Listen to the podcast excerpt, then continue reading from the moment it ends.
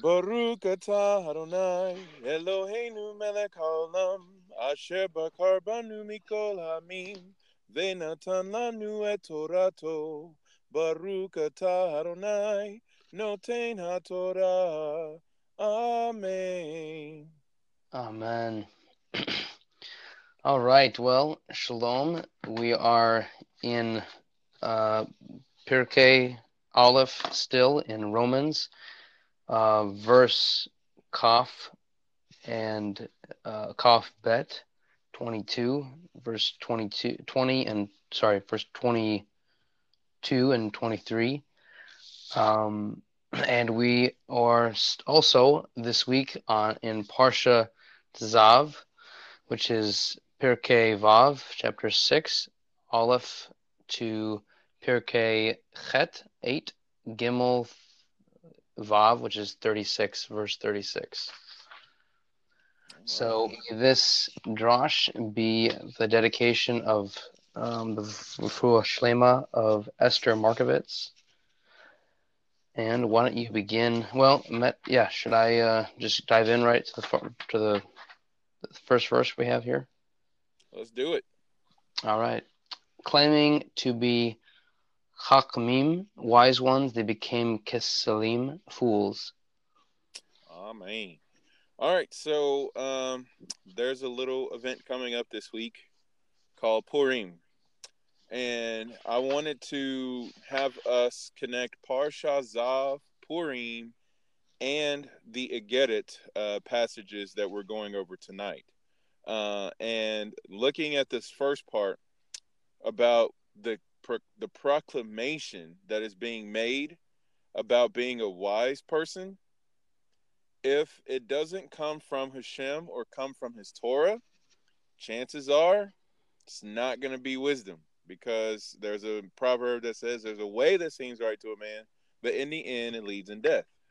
And then this passage that Shaul is writing right here, he says that they became fools. So the opposite here is actually happening when it's a self proclamation. So pulling down from the Peshitta text and the Aramaic and all of that goodness with the Hebrew, because Aramaic and Hebrew uh, have the same uh, connotations. They're like pretty much uh, twin brothers. Uh, it's really cool if you look at it. This is why we know that the Messiah's name is Yeshua, because Be Ivrit in Hebrew, it's Yehoshua, which is shortened to Yeshua, as we see in Ezra and Nehemiah in different passages uh, for the name for Joshua. And in Aramaic, Yehoshua's name is spelled Yeshua. So you kind of see how these two things uh, parallel. So looking at this text here, the word for self proclamation is basically saying that they're giving themselves their own choice of their own animating soul. So, in other words, uh, the the word is nefesh, okay, and nefesh. If you remember, there are five levels of soul.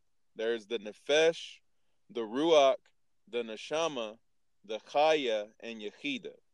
And the nefesh is the lowest of the levels of your soul. So, like the nefesh is in charge of things like, oh man, I'm hungry. I need to take care of myself. The ruach is a little bit more thought oriented. You start to bring in your emotions. The neshama gets into the spiritual things, being filled with the spirit, desiring Torah. Like there's the inner delight that I want to do the will of Hashem, but yet it's at war with the things of the flesh, you know, that kind of back and forth battle that goes on. So you have your neshama and your ruach pulling you higher while your nefesh is kind of like, I need to take care of myself in this world. So you can kind of see how there's the battle of the flesh and of the spirit that's going on in those first three levels. And then when you get into Chaya and Yechida, Chaya is all about life, you know, so anything of the spirit that brings life, you know, how we're supposed to choose life of the word and things like that. And then you get into Yechida, which is like the highest level of soul. That's the part in our morning brakot that we pray about the soul that you've created within me is pure and um, we use the word neshama literally in the ivrit of that bracha, but that's speaking to connecting really beyond that level of our soul into the Yechida. So going from neshama to Yechida is how we start to see that really that spark of who we are that is all the way attached and connected to Hashem is like what we're talking about there. So when you really get back to this passage in verse 22 here, it's not even on the level of Ruach or Neshama, it's down at Nefesh. So this has the connotations of like lustful, craving, um, mundane, earthly, and things like that. Literally, one of the translations here from the Peshitta is saying that this is the seat of intelligence and culture, the inner self. So, in other words, you're looking around you to consider yourself wiz- wise. And so, what was going on in Purim is that Haman is the embodiment of one who considered himself so wise, so amazing that he knew without a shadow of a doubt that he's going to pay all this money to the king he wrote out a decree. The king said, Yeah, I'll seal that. And he sealed it. And he thought, Yeah, the Jews are going down. I'm wiping out everything. And at the same time, we learn through the Midrashim that he has an underlying agenda to even wipe out King Achashverosh himself. So this is all coming from the fact of him considering himself to be the end all be all amazing one. And it's one of these things where Shaul is connecting here that if we go back to where we've been talking about the wise shall live by faith and what's been happening with the denial of Hashem's outright divinity, godliness, revelation revealed to us, what we should be truly grabbing a hold of, and what has been happening with people who distort the truth. Now we're at this level of it's going to be my way and if you really look at how this really connects to Parsha Tzav, Hashem lays out the intricacies of what it means to connect with Him. Parsha Tzav, the literal word Tzav, means connection, and it's actually the root of mitzvah.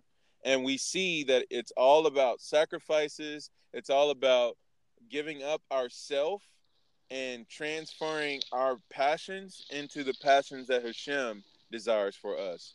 And so when you really look at the overall picture of what is going on, when you put this whole tapestry together, it's about how we have to let our nefesh and its desires die on the fire of the altar in the word of Hashem, because again, Tzav, mitzvah, the word of Hashem, it, it's full of mitzvot, you know, and Mashiach says, if you love me, you will be shomer mitzvot you know? So it has to happen through love. It has to happen through fire. It has to happen through sacrifice. We have to give up ourselves take away what we think and grab a hold of what Hashem thinks because that's the only way that true wisdom happens because any other way causes us to be kesalim which is fools.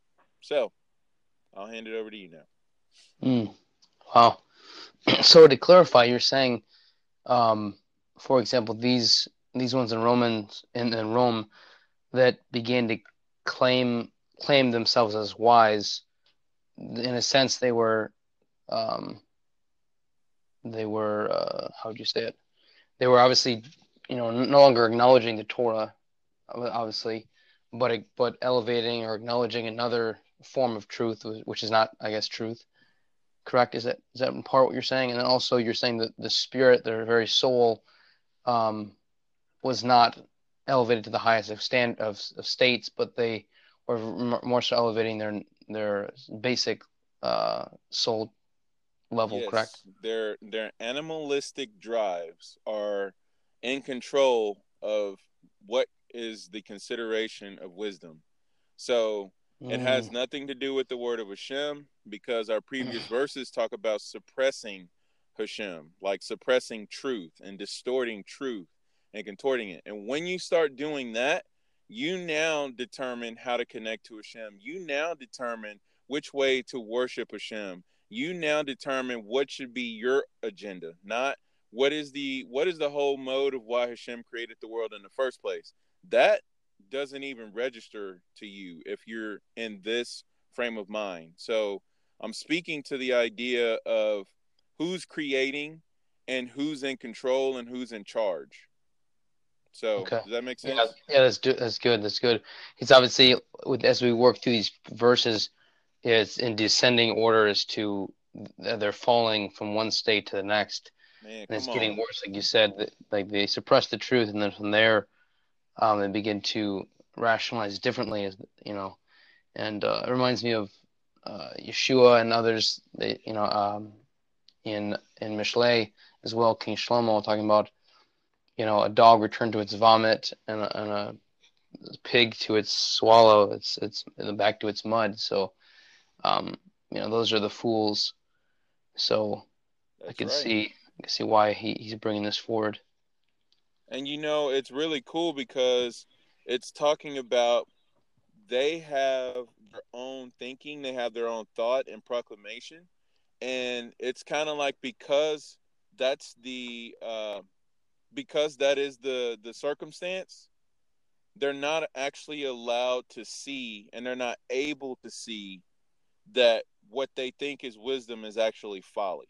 So and to tie to what you just illustrated the dog returning to its vomit it's because it's like this is vomit to like the rational thinking mind the one who doesn't consider themselves wise and understands subjugation to Hashem, we can see that's not good. That's very gross. That is absolutely not right. But yet this person's like, this this is not vomit. And I'm a dog. Like, I'm the king around here. And I'm gonna eat right now. And it's just kind of like, I don't know what you're talking about. You have first of all, you have no right to talk to me like that, kind of thing. And so it's just kind of like, but you step back and you're just like, this person is a dog returning to their vomit and they don't even know it and they don't care and they actually think it's the opposite. So like what wow. do you even do with that? Wow. And again, I love how we're break we're we've been going through this podcast for a little bit now, uh, and you think we'd be out of the first chapter, but it's things like this that make it awesome that we're taking our time to go through this because you have to realize everything is connected to the beginning. Everything is connected to the beginning because we're going to get later down the road in this letter and get into more concepts. But if we don't remember how Shaul started this off and what is the foundation that Shaul is teaching from, then of course it's going to sound like he's teaching against Torah teaching against being Jewish, teaching against Judaism. And it's just like, okay, so we're talking about a person who considers himself wise because why? Oh, yeah, they distorted the truth and suppressed the Hashem and things that are outright revealed through creation, they're turning their face away from it. And it's like, oh, okay, now I get it. And we have to remember, stay connected. hmm. Well, yeah, exactly. And then they're forsaking they're forsaking Amuna because obviously they're like he, he was like it says I guess in the next verse here and trade the kavod the glory of the incorrupt, incorruptible God for mere likeness of the demut image or icon. So they're you know because for Amuna is to see the unseen, but yes. here they're deciding not to long no longer see that which is unseen, but to only see that which is seen um, yep. So that's yeah, it's pretty clear here. You said go back to Gandhi, then going back to the beginning, going, going back to well, this of the of the Garrett, the this letter itself, but just you know, really getting context is is, is very important. Important. Yes, and um, you know, and Shaul lets the the writers know that you know. Um, let me see. I'm going to go back here to uh, the beginning. I'm going to go back to the beginning because he really states, you know, why he is doing this. You know, he says in verse uh, 14 that I am obligated morally and under obligation to both cultured speakers and non cultured Greek speakers, first of all, and non Greek speaking barbarians, both learned and untutored. And my eagerness to preach the good news of redemption to you who are in Rome. So, like, his whole thing is about preaching the renewal of humanity. Through the first Adam, we all died because we decided that we could eat from the tree and it'd be totally fine because we were under the counsel of Haman, which is the serpent. Haman and serpent are types and shadows of one another, and Haman descends from Amalek, who descends from Asaph, who descends from uh, Cain, who descends from the serpent. And you would think, well, Cain was the son of Abel, but yes, he was under the influence of the serpent. That's why he was the first one to kill somebody. The serpent was the first one to kill somebody. He killed all of us because he said, Hey, Hava, come eat from this tree and give it to your husband. And it's just like, okay, good. I got what I wanted. And Hashem's like, what what happened here? And the blame started being thrown around. The serpent made me do it. No, she made me do it. No, he made me do it. He didn't say anything. She didn't say anything. And Hashem standing back the whole time, like, I told you guys, you just had one job. You know? And it's just like, we didn't want to do it because why? Because we wanted to listen to somebody else and take into consideration something else. Wow. And that's where it all like that's the root of it. And so Shaul is like, I'm writing this letter because I need to let everybody know that renewal has officially begun. Everything that's been prophesied is now made manifest. Remember the 16th of Nissan that just happened? Well, in his time when he's writing this letter, it happened a while ago because he didn't just start writing a letter as soon as Yeshua was resurrected and all that kind of stuff because he was still killing people who followed Yeshua. so now he's writing to people that follow Yeshua. So what kind of change is that? but uh, yeah, so somewhere down the road he decides, hey, we need to start talking about the Geula, and uh, you know, here's some some encouragement. Well, yeah, yeah, I was um, really did correlate with um, Yeshua's words in Yochanan chapter 8, 44, for you are the children of the father, your devil, the devil, and you love to do the, the evil things he does. He was a murderer from Bereshit, from the beginning. He, he always, he has always hated the truth, the emes, the truth, the emet, because there is no truth, emes, in him. When he lies, he is consistent with his character, he's a liar and the father of lies. So just tying in with, you know, in the beginning, like you said, uh, Cain's father was Hasatan Kursibihi. Um, yeah. The two distinctions of either your son of Abraham or your son of um, the devil. And again, that's in verse 19, where it says, They cling to their evil and wickedly suppress the truth. It's just kind of like, okay, so if you're a person who does that, you're making yourself if you're not a son of that this the certain the serpent then you're making yourself an adopted son of the serpent and we have to stop doing that. Uh, mm. purim is all about choosing who your dad's going to be. You think oh purim i thought we were talking about the story of esther well yeah esther was showing us who her father was esther is showing us who the Redeemer is. The whole story of Purim is all about Hashem being concealed, but yet being revealed through the fact of who are we choosing to be a child of? How are we carrying ourselves? How who are we connected to ultimately is the picture of that. And again, Parsha Tzav teaches us how to connect to Hashem. There are so many times that believers in Yeshua who love the word of God want to say, Yeah, I just want to connect with God. I just want to live for Him. And I just want to worship Him. I just want to serve Him. I just want to be connected to Him. I want to live constantly in His presence. And it's just kind of like, so how do you do that? And who's giving you those marching orders of how to do that? It's like, well, you know, I go to church on Sunday and I have, uh, I celebrate His birth even though I know it's not really his birth, but we don't want to talk anymore about that because it's such a good family time. And then, you know, I celebrate his resurrection, his death. Man, he died for me. And it's just kind of like, nowhere in all of that have you told me how to live constantly in that connection because there's a whole lot of what what's stated in that that comes from history and traditions that were developed from the council of people who rejected the truth and that i mean not to even just try to be you know anti-christian or anti whatever that's simple facts that the only reason that Schmeester exists and um, Xmas exists and Halloween exists is because there are people who suppress the truth. There are people who took the word of God and the glory of God and put a mask on it and said, This is how we're going to do it.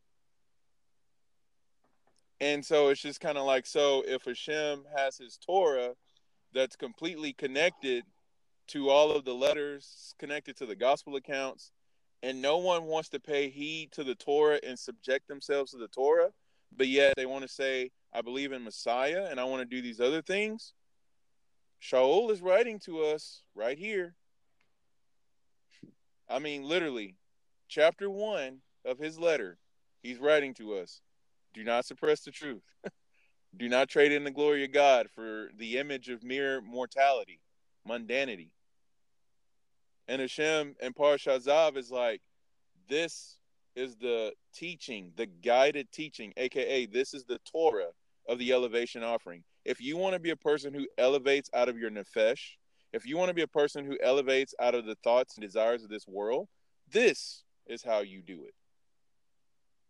And then he goes mm. into burnt offerings and eating and uh, impurities and sin and all that kind of stuff being transformed from that and it's just kind of like but we don't have a temple so i don't have to pay attention to that and it's just like if that's the thought that comes directly from the serpent put the serpent down get in the mikveh and let's go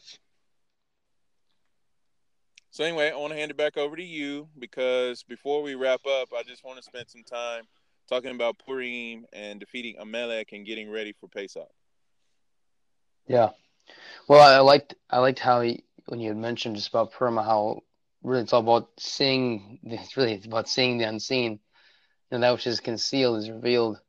Um, and obviously that's through the renewing of the mind, like Shaul speaks about later in this same. Um, you get it the same letter here in in Romans uh, twelve two. Yes. That being formed the pattern of this world the principles of this of this world, but, but you transform by the renewing of your mind, so you be able to test and approve what's what's Hashem's what's God's will is His good, pleasing, and perfect will, or to, His perfect Torah. Mm. So it's in contrast, obviously, to these others that he's speaking about, whose minds have been become corrupt, and so these minds are not renewed, and uh, and they're not able to test what's and approve what is God's will. Obviously, they're in right. complete contrast to God's will. They completely desire that which is evil, that which is wicked. Um, and like you said, you know, unless someone sees that they're a dog and acknowledges that, that this is vomit, how else are they going to be able to get out of their situation um, if they don't acknowledge and you know be able to or given the eyes to see so, yes. well, he's Hashem himself predominantly. You know, he's the one that really draws men all to himself, as Yeshua speaks about. Amen. May we be drawn. All right, so oh. To to talk about verse 23, the word I'm using to launch into this is actually the word for traded. Uh, it also can be translated as changed and it can also be translated as overlay, as in put a mask on it. wow. so, you know, when uh, when I was looking through some of the definitions on this word, it literally means to like pass by, like as a period of time. You know, as in other words, like I'm gonna let time pass by until my bill is late. Like I'm gonna just Mm, let things go by. Like I, it's been two thousand years, and people have just been letting truth go by. Just we're just not gonna deal with it because it's been two thousand years of quote unquote awesomeness. Not really. I don't know how that's been considered awesome because no one is teaching that followers of Messiah did not call him Jesus. They called him Yeshua, and they kept Torah. So like they've used this same word in verse 23. Also, a little drop from the Targum Yonatan on Bereshit 30, verse 21, about the birth of Dinah. It says that Leah was about to be pregnant with the next son, and she was looking to her sister who did not have even one son yet. And yet Leah and her handmaid are having all the tribes. You know, they're they're having birth to all these sons. And Leah's like, if I have birth to one more son, then my sister, she will only be able to have one son, Bezrat Hashem, if she's able to conceive because she hasn't been able to thus far. So what does she do? It says that the prayer of Leah, she prayed and called, she prayed that she would bear a daughter and not a son, basically. So the Targum says this, and the prayer of Leah was heard before Hashem, and the infants were changed, i.e., they were overlaid, they were made different, they were passed by the same word we're using here in the you get it, and it says that Joseph was given to the womb of Rachel, and Dinah was given to the womb of Leah. And so this word that's used for overlay, the literal Hebrew is chalaf, chet, lamet, fe. And it says this it means to change or exchange. It also means to uh, to let's see the other word here change or mix up or to change an appearance i.e like our masking and our overlaying that we're talking about and so it's just kind of like what are we doing here with Purim? Why are we dressing up?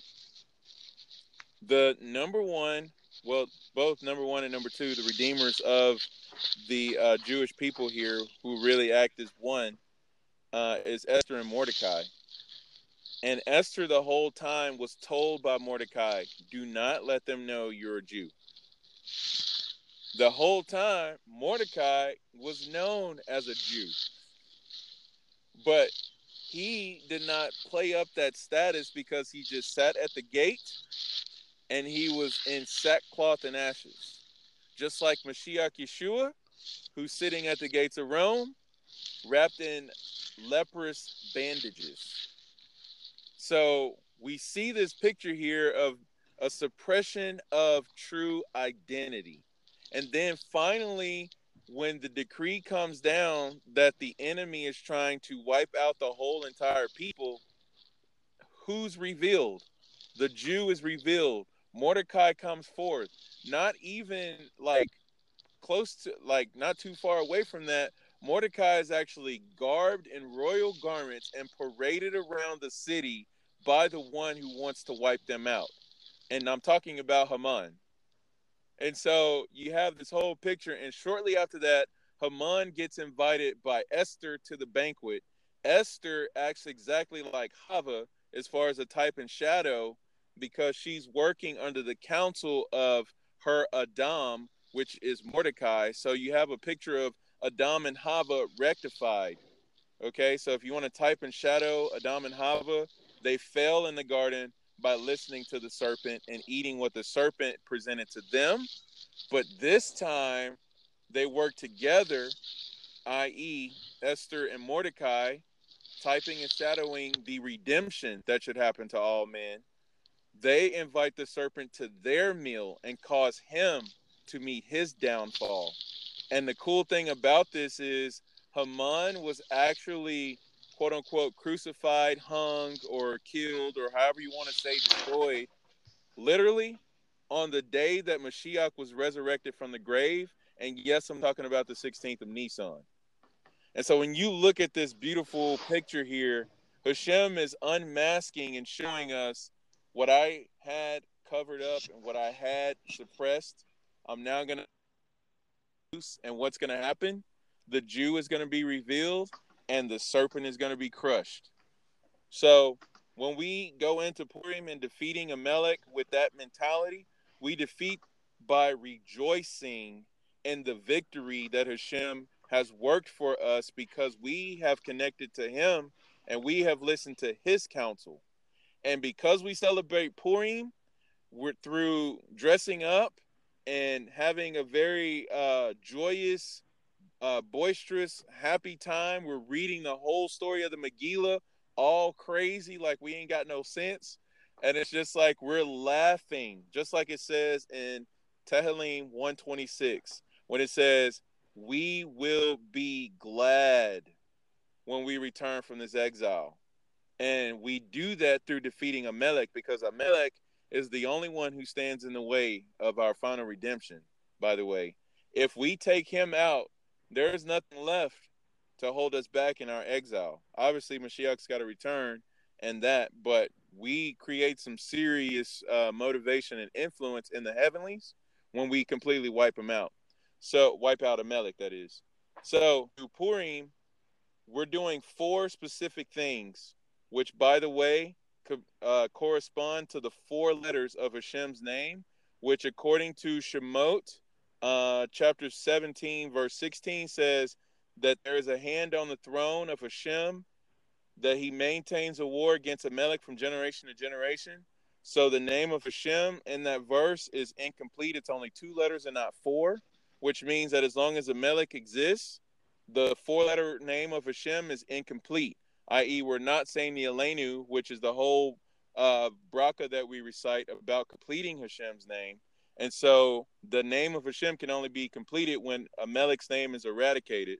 And so through the four things that we do on Purim, we create the four letters of Hashem in complete unity. So it says the four mitzvot is the reading of the Megillah, sending delicacies to one another, we give gifts to the poor, and finally, feast and rejoice. These four mitzvot on Purim, we elicit the reappearance of the four letters of the holy name in our times, just like it was back then.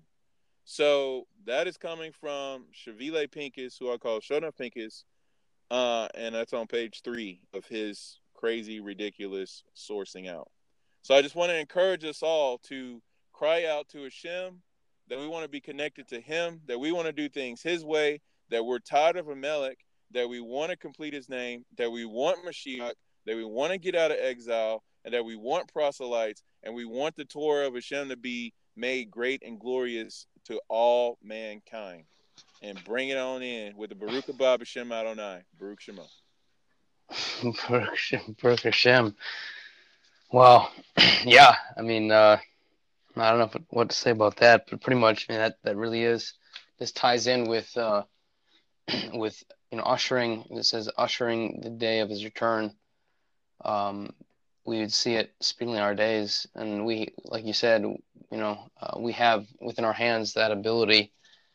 Uh, I don't know if it was you, but someone recently said that uh, you know the master. We are masters of of time, his time, like you had spoken. I think it was you spoken yes. about just how um, with regard to the the first month month of uh, Nisan Aviv um, when the barley is ripened.